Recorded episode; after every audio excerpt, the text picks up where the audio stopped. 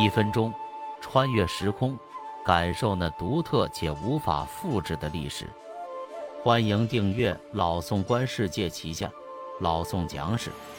大家好，我是老宋。今天我们聊下诸葛亮的岳父慧眼识人，早看出诸葛亮必成大器。管诸葛亮穷尽毕生心血辅佐蜀汉，但最终未能实现宏图霸业。而在著名的隆中对之前，已有一位智者预见到诸葛亮的理想难以达成，他便是诸葛亮的岳父黄承彦。黄承彦乃是荆州名流之首，他的妻子与荆州刘表后妻蔡氏为亲姐妹，并与大贤庞德公情同手足，堪称荆州的实力派人物。在《三国演义》中，黄承彦共亮相2次，其中最为人津津乐道的一幕便是在刘备三顾茅庐之事。那么可以见得，黄承彦早已洞察诸葛亮难建丰功伟业呢。我们不妨从黄承彦初次登场时吟诵的诗篇中寻找线索。彼时刘备2次寻访孔明不遇，在返回小沛途中，于一座小桥之西遇见一老者，头戴暖帽，身披狐裘，骑着一头毛驴，身后跟着一名青衣童子，手持葫芦酒，踏雪徐行。此人正是黄承彦。罗贯中在描绘《三国演义》人物时，常借出场诗来揭示其性格特质，黄承彦也不例外。他的出场诗句如下：一夜北风寒，万里同云后，长空雪乱飘，改尽江山旧。仰面观太虚，疑是玉龙斗，纷纷鳞甲飞，顷刻变宇宙。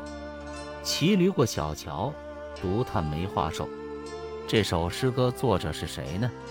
书中记载，黄承彦说，此诗乃老夫在小旭家阅读《梁甫吟》时所记，适逢路过小桥，瞥见篱边梅花，有感而发。似乎此诗应出自诸葛亮笔下，然而细品末尾2句，却又非完全如此。我推测前8句或为诸葛亮所作，最后2句则是黄承彦的心声。为何这样猜测？首先，我们需要了解《梁甫吟》的含义。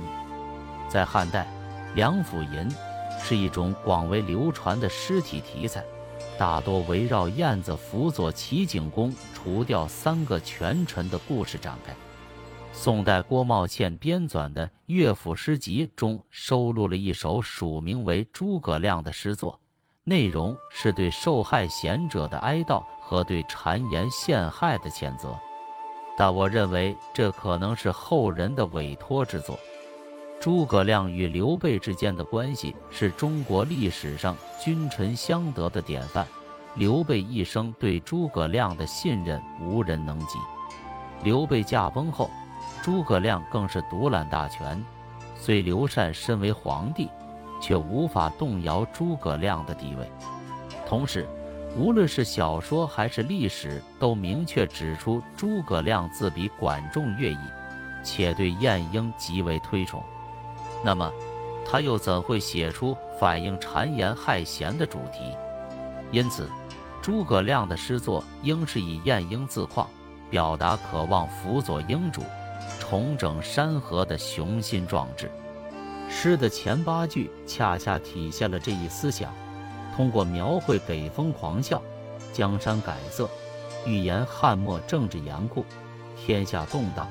随后4句以空中雪花纷飞，喻指群雄并起争夺天下的激烈景象，而以龙作为象征，恰好与诸葛亮卧龙先生的称号暗合，传达出他在隆中隐居，内心却期盼施展才华，汇集天下的宏大抱负。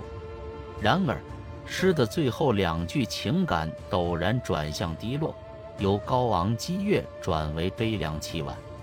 毛驴的萧瑟，小桥的孤寂，加上雪中瘦梅的意境，更显现出前途未卜的苍凉。一般诗词中雪中梅花多被赞美其高洁，但这首诗却哀叹梅花之瘦弱，显示了诗人对梅花独特而深沉的欣赏与同情。这一切又是为何呢？早在刘备偶遇司马徽时，司马徽就曾感慨，卧龙虽然遇到了明主，却未逢良机，真是遗憾。之后又遇见诸葛亮的朋友崔州平，崔州平一言，将军期望孔明扭转乾坤，恐怕不易实现，只会徒耗心力，岂不知顺天者易，逆天者劳。可以说，从刘备开始寻找诸葛亮时起，诸葛亮的一些诗友心中便交织着复杂的情感，既感叹诸葛亮得到明主赏识，又惋惜他身处逆境。诸葛亮在隆中对中对天下大事的精准分析，令人赞叹不已。既然他眼光如炬，为何还要选择辅助刘备，走上一条最艰难的道路呢？这就涉及到诸葛亮的政治信念。他自比管仲、乐毅，寓意深远。管仲主齐桓公称霸，依靠的是尊王攘夷的理念。诸葛亮也希冀通过对刘备的辅佐，延续汉室基业，重振大汉雄风。而乐毅则因恢复燕国领土而成名，这也符合诸葛亮希望恢复故土的愿望。北方曹操挟天子以令诸侯，占尽天时；南方孙权凭借长江天险，握有地利。相比之下，刘备寄居刘表之下，根基薄弱，四处逃亡，惶惶如丧家之犬。然而刘备具备汉室血统，且始终以仁德感召天下，正符合诸葛亮心中的理想明君形象。因此，无论前方道路多么崎岖艰难，诸葛亮都会矢志不渝地走下去。